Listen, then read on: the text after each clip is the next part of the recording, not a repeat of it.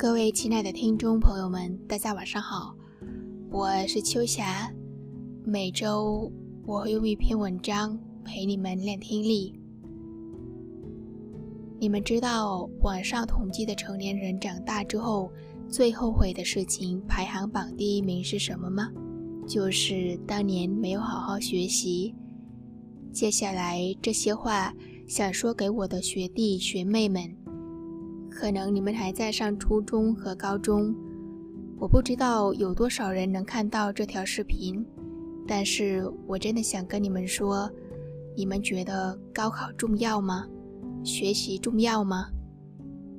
我到现在还经常做噩梦，梦到我明天要高考了，可是我还是什么都不会，然后惊醒着要去刷题，这给我带来的阴影是很大的，但是。当我走到现在的时候，我跟你们讲，我有一个经历，就是我高中毕业之后的第一份工作就是烧烤店的服务员，从下午两点干到凌晨四点。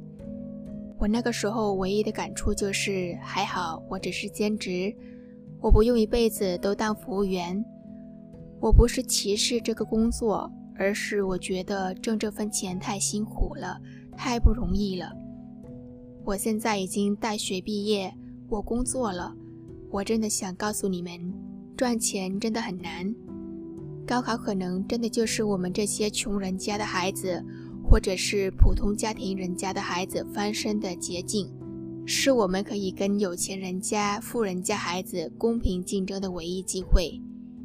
可能你现在真的觉得学习很累、很辛苦，我们都是从那个时候走过来的人，包括我。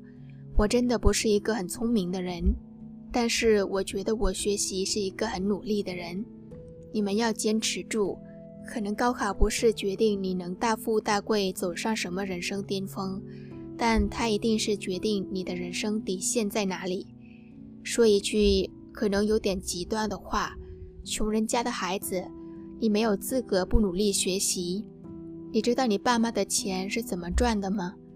我不是想给你们什么压力或者道德绑架你们，可能你说我就是不爱学习，就是不想学习，可以，你就是要承受你未来日子过得没有别人好，有一天你要败给物质，你找的女朋友嫌你没有钱，你找的男朋友嫌你家境不好，嫌弃你学历不高，当有一天你为金钱妥协的时候。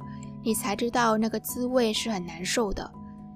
听到这里的时候，你可能反驳我说：“谁说学习不好以后你一定没有钱、没有出息的？是有很多可能学历不高，以后也很有钱的人，但你会成为那个例外吗？你知道努力的意义是什么吗？是让自己拥有更多的选择权。当你不喜欢周围的人和事。”你有能力去跳脱出来，你可以把他们换掉，而不是将就。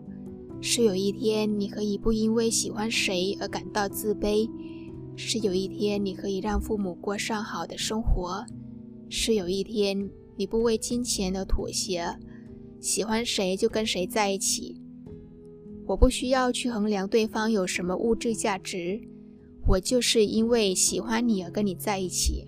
你有这份底气，你们已经不是小孩子了，什么年纪就干什么年纪该干的事。你现在就是应该好好学习，先做自己该做的事情，以后才能做自己想做的事情。晚安。